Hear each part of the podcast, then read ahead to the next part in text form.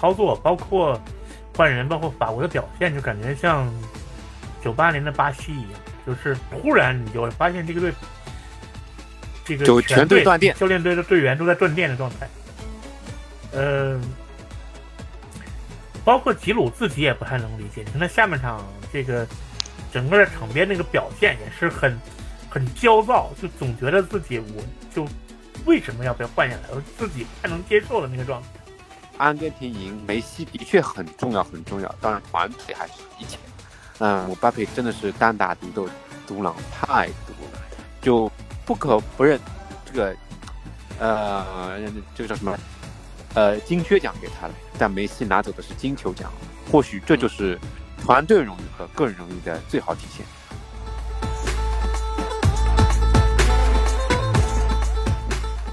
听众朋友们，大家好，欢迎收听新一期的华健聊足球，我是华健。啊，今天这一期节目呢是迟来的更新，呃，要来跟大家一起复盘复盘世界杯决赛了。今天的两位嘉宾啊是小兵和华健啊，两位跟大家打个招呼吧。哎，Hello，两位好，听众朋友们好，我这个继续出现了新的一期哈。嗯，Hello，听众朋友们好。我是目前还没有阳的华姐。哎，我们团队里面是不是唯一一个没有阳的了？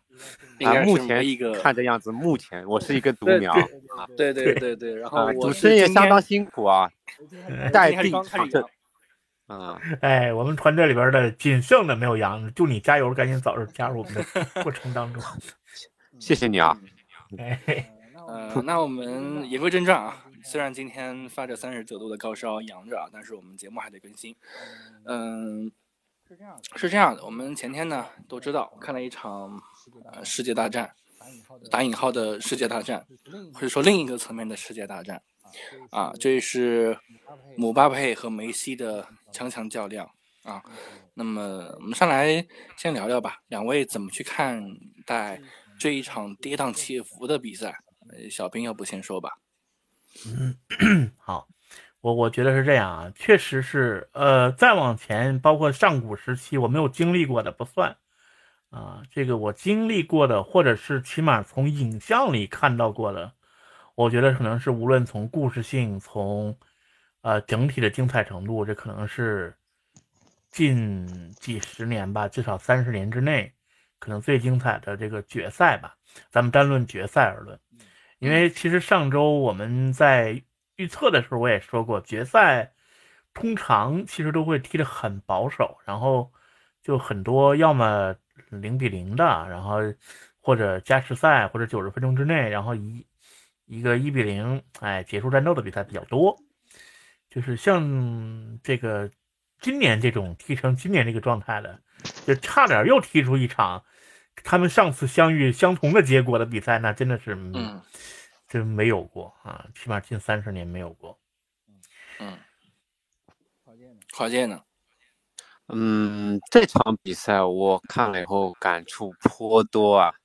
嗯，就要说近三十年嘛，其实九四年那届那个啊巴乔那么忧郁，其实也飞，哎对，那个也也还算有点故事性啊，也比较遗憾。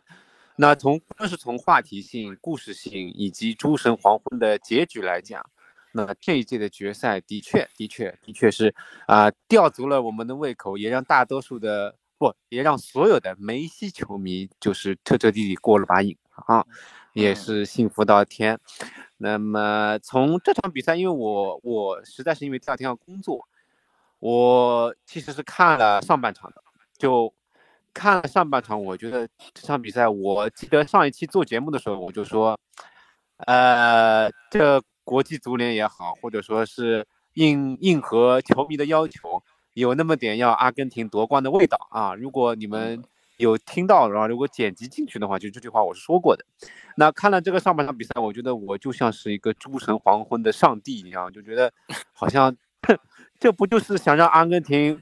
就拿冠军了啊！精在掌握。就就就上半场法国全队梦游，然后姆巴佩射门寥寥无几的镜头，就稍微就这么出现，稍微突破突破，连像样的射门都没有。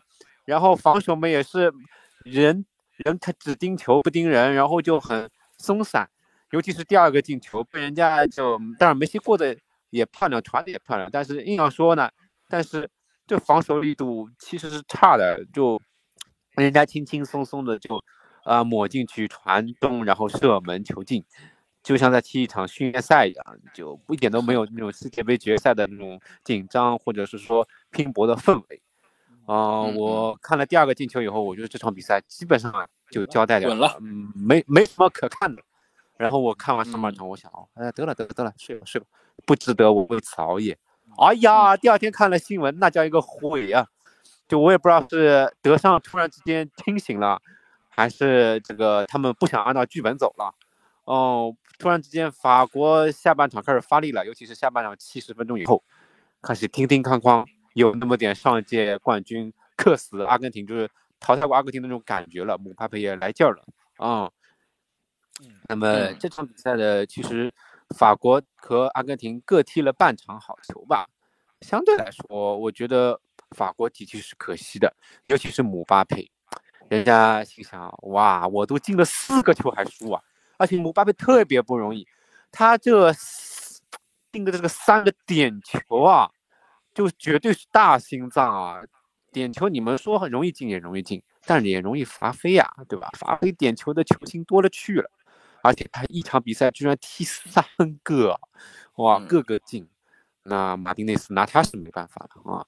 那可惜可惜，足球就是一个团队运动。其实梅西能夺冠，真的是相辅相成的，他的确很重要。但是没有马马丁内斯，你可能荷兰就跟你说拜拜了啊。所以说。这场比赛真的是圆满了梅西，但是怎么说呢？对于姆巴佩来说，可能略显遗憾。我为什么说略显遗憾呢？因为他今天刚满二十四嘛，那机会还有的是，至少两届没有问题。两届至少可以两，他如果爱惜一点，两届是。对他如果自律的话，至少两届。哎，自律一点，所以说略显遗憾。我为什么略显呢？因为还有个原因就是上一届人家得过了，对吧？所以说，相对来说也是梅西得应该是众望所归一点，但是我身为 C 罗球迷，还是那句话，啊，要不是没有下半场，我可能这这个节目我就开喷了啊 啊，就这样，嗯，主持人，啊，OK，那我们来说一说，我们分别来说一说两支队伍的发挥啊，呃，首先我们说法国队，嗯，法国队的上半场给我的感觉就是这个剧本是写好的，就是我要。呃，我要，我要，我要，我要，我要让阿根廷赢啊！我就随便打打。那么，尤其是德尚在四十一分钟的时候换下了登贝莱和吉鲁，就是我们说换下登贝莱这件事情是能理解的，因为登贝莱毕竟送了个点球给这个 阿根廷嘛，对吧？但是换下吉鲁其实是一个让人完全不能理解的一个决定。因为我们知道，阿根廷其实真正的高点只有奥塔门迪嘛，对吧？那除了奥塔门迪以外，其实，呃，没有什么高点。那吉鲁如果用头球砸，或者用用那个这个旁边的球员用传中的这个形式，用头球砸，其实还是很有机会的。呃，所以其实换下吉鲁是不能理解的。那么，刚刚华界其实讲到了。呃，法国队是七十分钟以后才开始发力的，姆巴佩醒了，其实不是德尚醒了，是法是姆巴佩醒了。对，九十七秒两球嘛。对，九十七秒两球。对，呃。就是我其实不太能理解，就是那时候还把下半场大概七十分钟不到一点点，还把格雷兹曼换下去了。我们知道格雷兹曼在这支法国队里面其实是一个大脑核心啊，呃，那上来之后上了一些小将啊，是不能理解的让我。但是没有想到的是最后，哎，竟然小图拉姆还刷了个助攻。对吧？然后让姆巴佩顺利把比分扳平，呃，就是对于德德尚的这种险棋或者说这种操作，嗯，小兵怎么看？呃，就是上半场的操作，包括换人，包括法国的表现，就感觉像九八年的巴西一样，就是突然你就会发现这个队，这个全队断电，教练队的队员都在断电的状态。嗯，包括吉鲁自己也不太能理解。你看他下半场这个整个的场边那个表现也是很很焦躁，就总觉得自己我就为什么要被换下来，我自己不太能接受的那个状态。呃，但是不得不说，姆巴佩的这个个人能力确实还是以这一届的姆巴佩而言，确实高出了一一截吧。嗯，但是可能这也是法国和阿根廷的区别，就是马姆巴佩确实更多还是习惯于自己去解决问题。对，就是他这个寻求，当然也年轻。然后队里边其实大部分人也都比他的这个资历要老，但他寻求配合的能力，就是王的那个能力，还是要有有很多，因为毕竟年轻嘛，还是要有磨练和历练的空间的。嗯嗯，华界呢？就是法国，因为前面我已经讲了很多比赛的内容。我就不多赘述了，但是其实姆巴佩真的是已经是尽他的全力，他进的那个扳平比分那个球，第三个球就是凌空抽射，是把整个人给甩出去了，就能够看得出来，他为了进这个球已经是不惜一切代价，啊，那就是玩了命的踢。嗯，其实德尚我就看不懂，就是就包括本泽马的离队，其实外界一直在传言说他跟德尚是。不和，然后说他，说说他受伤，呃，其实伤的也不是那么的严重，因为其是到淘汰赛，甚至于是最多到半决赛的时候，其实他已经是应该是能够完完全全保持一个健康的状态能够上的。嗯，我在想，就你硬要把杰鲁话就行，啊，那本泽马呢，对吧？如果你本泽马还在，会不会好一点？对不对？哎呀，你想姆巴佩一个人太累，对吧？那踢的那叫一个疼啊，这个心疼，真的是心疼。那么，嗯，我还是刚刚那句话，就是阿根廷赢梅西的确很重要，很重要。当然，团队还是一切。嗯，姆巴佩真的是单打独斗，独狼太毒了，就不可不认这个，呃，这个叫什么？呃，金靴奖给他了，但梅西拿走的是金球奖。或许这就是团队荣誉和个人荣誉的最好体现。啊，有个金手套帮梅西兜着底啊，没办法。对，嗯，而且我不认为就是，呃，小图拉姆在这个队里面是绝对不具备，呃，吉鲁的那样的能力的。嗯，姆姆他他替代不了吉鲁。差别对，他是他差别非常大的。这个不是这个他上场就能一定有像像他老爹当年那样可以。当然，他老爹也是踢中后卫的出身啊，也不是踢中锋的出身。这个，嗯，他的能力其实距离那个水平还是有很大差距的。当然，本泽马，本泽马今今晚应该也官宣了，这个，这个这这也退出了，离队了，以后再也不进国家队了。对，对，你也别老了，你也能下届世界杯。其实也没有下一届了，其实也没有下一届，但是我还是觉得从上一届到这一届，就是。虽然他中途回归过，但是我觉得他，他跟德尚的问题是没有得得到完全的调和的。其实他也很清楚，因为法国成绩还可以的，所以德尚不会走的。你永远没有出头之日的，你岁数也老了，你又耗不过德尚，得了吧，得了吧，还是回去吧。啊，嗯，啊，潇洒的离开。嗯，那我们刚刚其实都说的是法国这一边，我们说阿根廷，阿根廷这边呢，我觉得。嗯，斯卡洛尼啊，这个四十四岁的少帅，他走的最大的一步棋，呃，因为我们知道啊，就是如果看那个社媒的话，大家都知道，呃，其实阿根廷的媒体，包括还有其他一些媒体，其实早就把阿根廷的这个，呃，整个阵容基本上就大爆料了，大不了了啊。那么，但是呢，斯卡洛尼还是藏了一个后手，就是天使啊，迪玛利亚。嗯，而且迪玛利亚呢，还不是打的。这个呃左边锋，他打的还是右边。那我们呃，我们我们知道，其实呃打的是打的是对对，呃打的是左边，没有打右边。对呀，因为我们其实知道，那个其实法国队最弱的是右边嘛。呃，而且姆巴佩因为是不回防的嘛，就是我就是阿根廷的右边，呃这个呃法国的左边。啊，所以就是其实是不回防的。这个时候按放一个呃，这个迪玛利亚其实是最合适的。哎，但是人家斯卡洛尼就是没有放，就是把迪玛利亚放在了左边，然后阿瓦阿尔瓦雷斯在这个右边的位置，然后梅西是在中间，就是近似一个四三三的阵型。嗯嗯，就是他没有去对着法国的这个软肋打，而是打了另一边。嗯，对此，你们觉得这是会这是这是一个什么样的心态？其实，呃，天使决赛上场是定了的呀。这个新闻里也讲了，天使伤已经恢复了。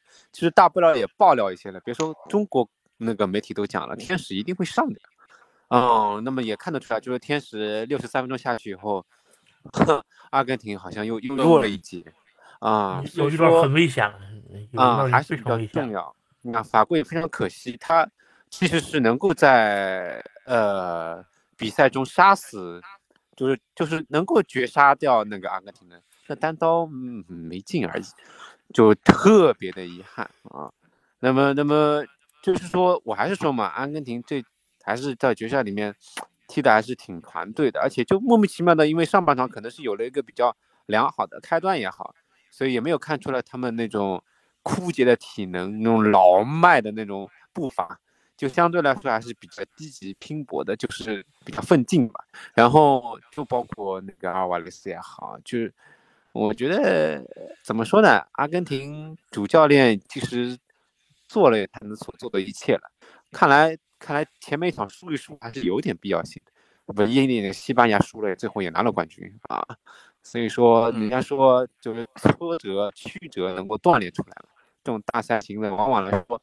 然后一开始万事开头难，啊，把开头慢慢的修整、修整、修整、调整、调整，调整出最佳状态。遇到一个最强的对手，把自己所有的潜能都发挥出来用掉，然后回去再好好庆祝。可能我觉得啊，卡罗尼他可能就是这样子。那人家也很激动哇，真的是泪眼婆娑啊！啊，用老泪纵横夸张了点，人家才四十四岁呢。但是这就又又又怎么说呢？我们讲一句后世界杯话，就毕竟梅西啊，你跟人家嗯总监还是一个队的，你这回去可好啊？怎么回呀？你还得回法国，当然法国球迷应该还是挺包容的。但是在在在大巴黎咋整？对不对？你们世界杯完了，你们要接下来要去踢欧冠了啊？梅西无所谓啊，那母总监欧冠还没有呢。就就就我就这么说说，就是说梅西早晚。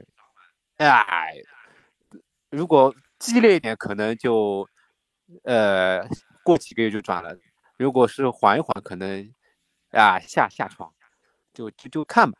我只是对大巴黎的一种引诱，但我也不是他们球迷。我只是觉得，让他们在如此一个场合，呃，遇到且没吸引了，啊，我总觉得啊，后面的故事应该会比较精彩啊。就这样，小兵呢？我是觉得斯卡罗尼可能最大的成功就是 跟他的前任相比，就是盘活了全队的这个关系，这其实是特别重要的。呃，你会发现，首先这个阿根廷可能除了梅西和迪玛利亚，他没有哪个球员是可以凌驾于就是这种像过去那样，首先天赋真正的天赋超群，然后可以。这个自己有自己的一番这个这种想法的，你比如说像当年很多时候，你比如像梅西刚刚说到说梅西和里克尔梅完全不是一个节奏，卡梅，嗯，对，完完全两个人不是一个节奏，所以这个就是就是也是一种很难共存的状态。呃，到后期梅西的几个搭档特维斯，呃，阿圭罗，但是阿圭罗那天还出现在了场边哈，可能两个人虽然。关系没有问题，但是你会发现在场上也不是那么合拍，然后全队也是踢得很个人化，然后到斯卡洛尼的时候，首先可以盘活全队的这种团结性，这在南美球队是非常重要的。然后他包括那天决赛被逼入绝境的时候，没有出现南美球队通常出现的这个整个这个队伍开始变散，对崩盘。虽然说你会发现他在九十分钟之内很艰难，眼看就要输掉了，但是这个，呃，只能说体能应该是到了一个极限，但是心态没有卸掉，这个可能都我觉得是反而是这个年轻教练给了 给到阿根廷的最大的变化。嗯，但是我觉得这个斯卡洛尼有一个败笔，就是他下了迪玛利亚，就上了一个阿库尼亚。因为我们知道，其实足球当中有一个术语嘛，就是二比零是最危险的嘛，对吧？就是这个时候，你应该再上一个进攻型的球员。那那那你二比零，你要看时间点。如果九十分钟二比零了，基本上不危险。是，就你，但是那个时候就六十六十分钟左右，六十三分钟。对他那个其实确实是埋下了被追上的那个状态，而且，呃，通常在那个时间段。开始保守，他总会付出一定的这种不太好的结果。嗯嗯嗯，当然了，人家迪玛利亚体能也也不行了，呃，他到后面也拖不动。不是梅西啊，只有梅西他可以即使体能不行，他也得让他打到全场。但迪玛利亚，那梅西可以不回防呀。对，迪玛利亚你有一定的问题，可能可以散步啊，梅西可以散步啊，对，梅西可以散步啊。你你你要换别人散步，你试试。但是问题是你不换，你换迪马利亚，我觉得没问题。但是你要上一个进攻球员，我觉得这个就能保证就是前场的活力。嗯，那你对你如果上阿阿库尼亚，你就就不太不太行。小 B 去说的对的，就是八十几分的时候，法国就开始压着猛踢猛踢，就像上半场阿根廷啊。其实阿根廷风雨飘摇啊，真的是这就是感觉下一秒就要被击垮了。对啊，就城池就攻陷掉，晚节不保啊，就这这挺危险。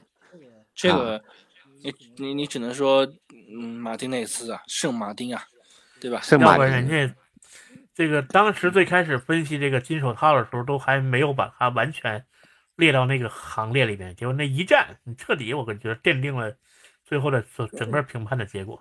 我觉得他一个是决赛，还有一个荷兰那场，对吧？就他真的是挺不容易，人家说要成功就要耐得住寂寞。他十七岁就呃被阿森纳看中，年少成名嘛，然后就阿森纳只握着握着自己练啊练啊踢啊踢，哇！当然，但是大马丁这个这次也是说的挺有意思，这也引用起了老马的名言啊，说自己那个最后。封出去那个也只能是上帝的脚了，可能不是我的了。我我觉得我也 我也没有那么神哎，我就只是，就确实是呃呃，可能就像有人说的，可能真的就是天佑阿根廷吧。就是那天可能真的除了除了除了法国的球迷之外，就真的可能是全世界都等着梅西都等着梅西加冕啊，对。人家还开玩笑说，可能是老马在天上帮那个马丁。对，就真的就是，就可能真的 对，开玩笑说就是全世界都等梅西那一刻。嗯，对啊，我也新闻里刚看到，就是阿根廷队回国庆祝夺冠回国，非常的梅西就是抱着个大力神就不松手啊，就别人碰都不能碰。我这个我觉得你挺那个的，这个毕竟是没有马丁内斯哪来你啊？真的是就你就一路就。捧着，别人都只能看着那边。对，但是我们也能理解，因为梅西从十多岁啊，被被很多人嘲笑，还被人说他是侏儒症啊，后来被巴萨青训营看用张餐巾纸签下来啊，给他治给他治这个病，然后后来发现他是天才，对吧？然后一直成长到现在，呃，一个一代一代一代王，继马拉多纳那之后的一代王。亲王连续三次输给德国，对，嗯嗯嗯，就一零年输，一四年输，啊，零六年、一零年、零六年点球输，啊，对对对，一零年惨败，然后一四年终于打到决赛，然后被被绝杀，对对，被格三次三个不同的经历都让他经历全了，对，绝杀、点球、惨败，反正。怎么输各种输法都体验过，对，修了一个遍。嗯嗯，那么这个梅西的封王也意味着梅罗之争正式的这彻底画了句句点了，不用就没有没有办法，这不用不用再争论了，就瞬间没有没法争论了，对，再也没有办法争论了。嗯，我们不评价梅罗的。是谁谁强谁弱啊？因为这个事儿，我相信每一个听节目的人或者每一个这个球迷，他都有一个盖棺定论，所以大家呃可以在自己琢磨琢磨。其实我们已经评论了，刚才都说了，已经没有的争论了啊，所以其实我们已经给出答案了啊，但是确实啊，每个人有每个人的优势和天赋。我一直说，其实梅西是天赋高，而 C 罗其实是嗯努力型他啊，他的自靠律，他的自律。自律，但其实他也有他的天赋，就身体素质好也是他的天赋。哇，你们是看不清他，他小时候那个踩单车，我觉得我眼睛有点晕对对啊，我头疼。就是，而且两个人的性格、踢球方法，就是你同样在很年轻的时候，你会发现，就是梅西他绝对不可能 在场上踢成 C 罗那个样子，就是两个人是截然不同的两种踢球方法，也是截然不同的处事风格。这里其其实我我我我不认为，就是呃，特别是我可能 到一定年龄之后吧，我不认为他们俩这两种处事风格有谁高谁低的风格，呃。C 罗其实也是正因为他这处事风格，才成就了他现在那个那个成就，这是一定的。然后你梅西，你就现在去想象，梅西永远也不可能，就是年轻的时候他他处理球也不能像 C 罗那个样子，就 完全是两种不同的处事原则。但其实梅西是足球的天赋比 C 罗要高很多，就梅西那个球对感对，他那个对，要比 C 罗好脚。法，人家但是他 C 他罗是处理球，苦练的。但他处理球永远不会像 C 罗那个样子，所以就是两个人的原则是嗯完全不一样，嗯性格也完全不同。呃，为什么那么多人喜欢 C 罗呢？是因为一个长相 C 罗的确比梅西要好，还有一个就是说 C 罗踢球的那种观赏性跟梅西不一样，C 罗的那种爆炸性，他的头球也好，等等等等，就特别特别的呃放肆，让人看着特别舒对服。，包括包括就是在他们还在，就是当你有成绩的时候，C 罗的性格其实要比梅西讨喜，他会觉得嗯，呃我更像一个王的那个状态。当然，你现在很多人嘲笑是因为他的能力下降，然后你没有这些成就作为你的支撑了，所以就觉得好像这都成了 C 罗的问题了。其实 C 罗原来也是那个样子的，他不是现在变成那个样。子对，还是一个王，对他所以说这个这这个是现在变成嘲讽的原因，而不是说我操我好像真的就是性格缺陷很大。其实他原来也是这个性格，所以没只是没有重新做嗯支撑。但 C 罗今年的败笔就是跟曼联这边没有好聚好散，没有协调好，而且且自己嗯并没有特别好的状态与发挥。毕竟你看梅西岁数是比你哎小了两岁，小两岁其实差的有点远的，差的有点远就是你你让两年以后的梅西去踢，假设两年以后是有世界杯，你也不一定能比 C 罗好到哪里去。说实话，两年差得很远的。你就你我不相信两年以后，当然你们又可以说了啊，梅西已经完成了所有的任务，他两年以后可以摆烂了。是他他现在也不牵扯，拿过了。我不知道，我他也不说你们可以找这种借口，但我讲白了，我就把话摆在这里。如果说梅西没有夺冠，两年以后的梅西也不比如今的 C 罗好到哪里去。现在梅西已经开始散步了，我觉得两年以后都躺平了。其实是这样啊，啊这个我其实赛前就这么认为，这个就是这届是我一直都说这届是他们两个唯一的机会了，就是如果拿不到那就拿不到了，以后也不可能再有机会拿到。嗯，我觉得，哎呀，C 罗会不会有个疯狂的想法，再干一届？就嗯，踢不动。那他四十岁，哪怕做 替补也拿好不到，都替补也我不好说吧我告诉你，不好说。这个人拼拼起命来发起疯来，他的想法嗯，很难琢磨的。呃首先你要明白，就是他现在已经无法在欧洲的这个豪门球队立足了。那这个其实他无法在这个欧洲豪门足这个球队立足的话，他就很难有嗯其实。其实我我觉得是这样啊，这个是我们既然延展一下，我觉得是这样。我我我不认为他其实在欧洲豪门一点机会都没有，我觉得他完全是被那个猪队友摩根给坑了。他现在是变成了一个，就是确实是变成一个烫手山芋。你说哪个队他乐意去接手这样的一个，这恨不得这这这比赛中我就掉头帮他把你炮轰一番，这这种这个其实是很严重的问题。他他的能力一定下降了，但是我不认为他一点机会也没有。你比如说，他如果呃，比如说去踢意甲、踢那不勒斯，不是没有不是没有立足的，他他的至少竞技状态比去米兰的那个伊布要好的，这是一定的。嗯，就是嗯但是只不过这我真的觉得摩根太太坑坑坑这个哥们儿了。嗯，但是但是有一个问题也不得不忽视，就是有一个问题不得不忽视，就是你 C 罗不管去米兰还是去那不勒斯，你得有就是接受替补的这种自觉。嗯，我觉得他他他他去米嗯兰没。没如果他要去这么一个球队还要做替补，他心里肯定也是不会同意的。呃对，而且但是我要而且我觉得米兰付不起他那个薪水。对，嗯 啊，他那他肯定是要降薪薪水的。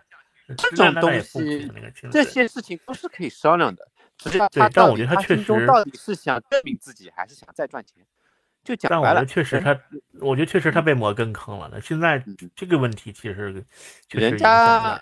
人家梅西离开巴萨，人家算了一笔，他当时其实是降薪很大的，就他其实是不想走的，但巴萨拉巴萨，但那巴萨就高层就讲白了就不要你了嘛。那后来人家带回来了以后，就回头再复盘一下，就巴萨你这两年就就损失惨重，都获得了啊些什么？都获得了啊，什然后那换过来的一些前锋又帮你赢得了什么啊？你赢得了什么？赢得了欧洲杯啊，又不赢得了欧冠。哦，对不起，你连小组赛都没有出现啊！人家说球球衣销量大减是吧？球票也卖不出去，说球球场已经要租出去给人家办婚礼来赚钱啊！这嗯是豪门落魄了。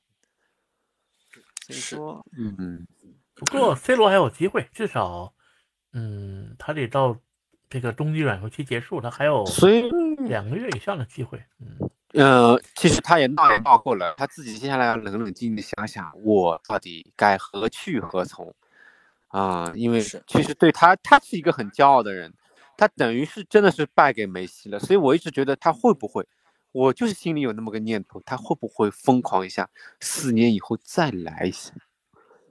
嗯那嗯，我觉得我们可以拭目以待吧。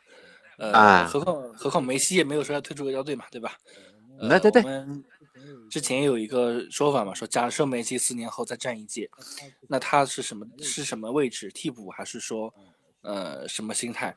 这也是个问呃题。教练组对，但是我们当时的一个说，我我当时一个认为是说，梅西站再站一届，其实他即便做替补，哪怕只踢二十分钟，也无可厚非。他心人家态是平绝的。人家已经是人家人家就是快乐他足球了，现在那不完全不一样了，他拿过了，那当然是完全不对啊，人家已经是快乐足球了，我都说了。那么自此以后啊，第一是梅罗时代画上了句号，呃，不是意外是画上句号了不第二意外应该是。啊。对，第二呢就是，呃，梅西已经拿过了这个世界上，呃，所有能拿的关于足球的奖杯呃啊，已经他所有高水平的关于足球的奖杯啊，呃对对对，不管是足球类的、综合体育类的那个那个足球冠军，真的是拿了一个变了，啊，真一个一个不落，一个不落，什么对，真正的一个不拉。欧冠了、联赛了、联赛杯了，什么奥运会杯了对啊，反正就是友谊赛的了，各种各样的全部拿到啊。然后嘛，第八座金球也应该就给他了，不远了，应该不远了。嗯，啊，没辙没辙，嗯那我们阿根廷和梅西就说到这儿啊，然后最后我们要说一下这个姆巴佩，为什么要说呢？就是因为我们知道，呃我那天在群里就是说，呃，梅西封王，姆巴佩封神，啊，其实这句话我觉得一点都不夸张，一点都不夸张。姆巴佩的帽子戏法，他是呃世界杯开赛以来第二个能做到的球员。对，啊上一个还是上古时期呢，对，一九六六年的时候 乔赫斯特乔治赫斯特，英英格兰的这个乔治赫斯特，那还是四四五五十六年前了。对，那时候我们、嗯我们父母这一辈儿都还没有出生呢。对好，我父亲出生了啊啊，啊，对我我父母还反正我反正我反正我肯定我我我爸没看过，虽然我爸挺很喜欢看世界杯，因为那会儿啊肯定是 没没得看啊。所以他是第二个，第二个就是创造历史的人，或者说，呃，而且两届都有进球，打进四个球的，那他就是第一人。因为那个那个乔治克斯特呢，只有英格兰那一次决赛。嗯，对，而且我们知道上一届他就是四球一助，这一这一次是八球三助，啊，足以体现他是嗯，新一代领军人物的这个。而且八球一届世界杯是很难很难的。当然了，呃那人家踢的场次也多嘛。呃对，就是嗯，那你即使是踢七场，也就是大罗零二年，当时，嗯，呃对对对，，是很难。那你不得不说，我特别感慨，他才多大？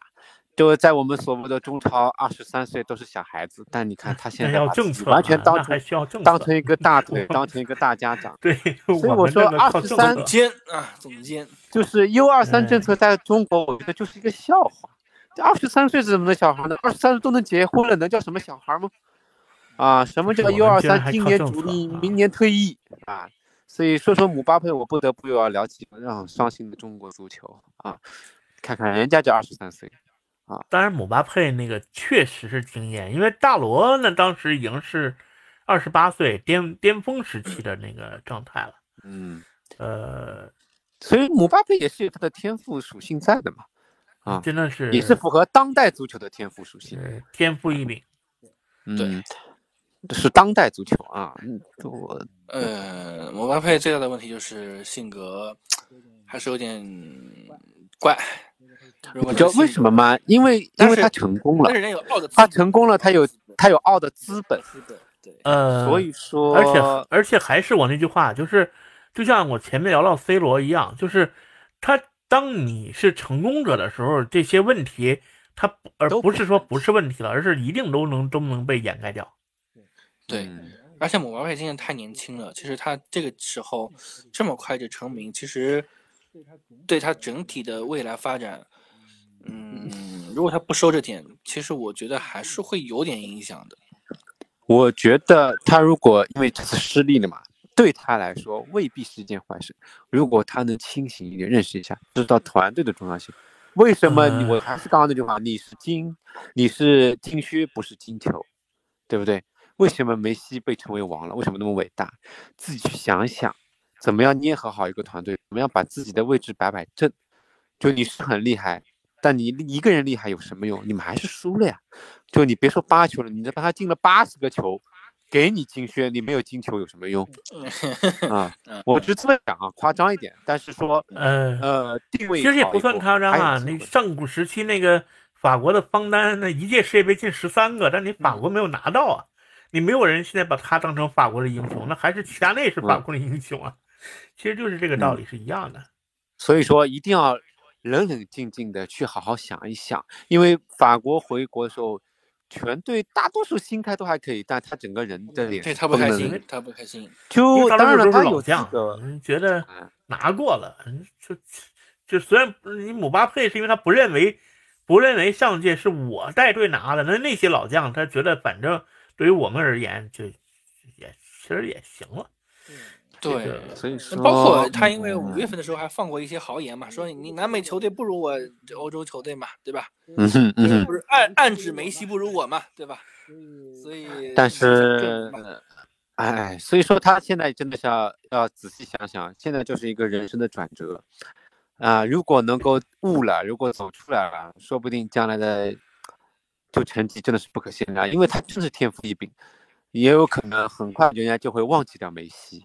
我们这个社会就是如此浮躁而对又呃而且其实也是这样，其实也是这样。你想象一下，你比如说大罗，如果九八年就拿到了，我觉得没有零二年那样的大罗了，嗯是因为可能他的那个自律，我觉得还不如姆巴佩。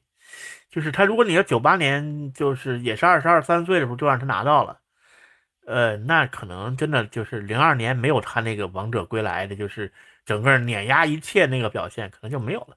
他可能那会儿就不自律了，其实就是这个道理。是，嗯，所以说所以我们，也未必是件坏事。嗯，所以我们对看看姆巴佩下一届，还有欧洲杯啊，马上因为欧洲杯是两年之后嘛，看看，嗯、他会有怎样的表现？呃，就是你先看看他能不能得到欧冠吧，先。对，这是 对，我我觉得会不会很坚定了，他更坚定了他离开巴黎的这个想法。有可能，有可能。那去离开了之后去哪儿呢？是个问题。你说在巴黎确实拿到了欧冠，你说又又又是这个问题，算我的还是算梅西的？不不不，那要看这个嘛，大家都看得清清楚楚的，到底谁的作用更大呀？呃，当然那对对旁观者是的，但是对他自己而言，我觉得他可能会有考虑。而且说实话，你对于旁观者来说也不一定啊，因为梅梅西的助攻力确实你比你姆巴佩要强啊。他其实真的我我他我我我觉得他是，我巴佩得他是能不助攻就不助，攻的，实在是没机会对的。对对，对，他真的是，他真的是不完全他想不寻求起脚配射门就射门了。但是他也进了很多不可思议的球，能力的确是有，但是他这个性格还是要改一改，哎，所以说定位要这个正确。嗯，呃，但是他你不得不说他已经征服了世界啊，征服了那是一定很多讨厌他的球能力天赋确实天赋异禀。嗯是，所以我们看看吧，看看他后面会有什么动向，然后看看他的欧冠会怎么样，看看他的欧洲杯会怎么样，看看他的下一届世界杯会怎么样，这是我们对姆巴佩的期待。说到姆巴姆巴佩，就一定要说就是哈兰德，我们也看看哈兰德接下来会有怎样的表现。哈兰德说我，你们兄弟们，你们都我是没办法，你你们都 我这个你们都在确实是没有办法。对吧？我没办法，我还只能休息。对吧真的没有办法吗？不一定吧，这个因为毕竟欧洲呃世界杯也扩军了嘛，人家冰岛那你能进，挪威为你什么？进是能进，而且挪威也不是没进过。这个那索啊索索帅带着当时挪威就已经进过世界杯了，但是你指望他能有挪威能有多大的作为，这确实指不上啊。你 这不一定啊，你你不能这么讲，人家摩洛哥呢，那只要第四克罗地亚强也是一种成能果啊，一届第二，一届第三的是吧？一届第二，一届第二，一届第三，也就靠个摩迪啊，对吧？这种事情讲不清楚的，就毕竟而且又扩军了嘛，对吧？很多事情就赛会制的比赛啊，嗯，有意外，有意外。我啊我其实第一期录关于世界杯的节目的时候，我就说了，我说指不定有哪个球队会蹦出来，为什么？捏合时间久，又踏实又勤恳，然后且大家又不熟悉，就这不就出现了吗？我觉得摩洛哥就是这么一个，当然人家有三位在欧洲主流联赛，但主流联赛他也不是说特别发红发紫的球员呀，整个一个团队还是比较偏平民化的，呃，但人家也有青训学员这种，这所以我说。嗯、世界杯其实不能说一切皆有可能嘛，但是相对来说，还是很多很多很多那种平民的那种跳板，是吧？你到底能不能呃通过这个平台跃上世界，就就靠自己了。所以说，哈兰德已经证明自己了，那为什么不能带领挪威，对吧？人家贝利那时候也不是带着巴西那时候啊，特别特别勇猛，啊，所以得了球王。我并不认为哈兰德一点机会也没有啊。嗯，呃，你要说他夺冠可能是情况些，但那个摩洛哥不是摆在那里了吗？你进个世界杯，进个八强、四强的，也不一定是个奢望吧，也不一定是个妄想啊。我觉得还是有机会的，看，拭目以待。嗯，呃，我们期待着吧，期待着新一代天骄啊，哈兰德跟姆巴佩的对阵。我们毕竟没有在青春里头看到梅罗的相遇啊，我们希望能看到最终就是姆巴佩跟哈兰德他们机会比梅罗多，他们他们在欧洲杯杯有机会，他们的哎机会多，他们欧洲杯上可能有机会的，对他们有很多机会而。且对，而且他们欧洲杯呢，其实也比梅梅罗大在哪？他们首先法国和挪威是呃碰的几率要大很多，因为两个首先你不不会被排到同档的球队，对。嗯呃，所以被抽到一起的几率其实真的确实还是对，蛮主要因为是他们是都是欧洲球队嘛，所以其实还是概率很高的。我嗯们期待着，期待着新这代双骄的横空出世。呃，其实我们关于世界杯的话题呢还有很多很多，呃，包括其实也想一起一直是想来跟大家复盘，包括说说，呃，今年心中最满意的球员，啊、觉得最发挥不好的球员，呃，认为呃最喜欢的球员，最不喜欢的球员，乃至球队，呃，其实我们还有很多很多想跟大家聊的。嗯、那这个呢，我们想再留点悬念。我们虽然啊世界杯结束了啊，但是我们不希望我们的节目那么快结束啊。我们希望的是，我们还有一次机会来跟大家呃来聊这个世界杯的复盘。那今天呢，只是这个角色的复盘啊，我们聊阿根廷，聊法国，聊姆巴佩，聊梅西啊。那么我们这期基本上就是这样。我期待着我们大家在下一次会面的时候啊，都都能够有一个呃好的状态和身体啊，包括我自己也是。那谢谢小兵和华界，我们期待着我们这个周末或者是啊下一轮英超之前啊，因为英超马上开赛了，我们能够一起来聊。对，英超就是英超啊！哎呀，嗯，那那希望是对我们，我们我们能够到时候给这个我们的世界杯季啊，世界杯季能够换一个圆满的句号。那我们期待着下一期的时间时间跟大家再见面，大家拜拜。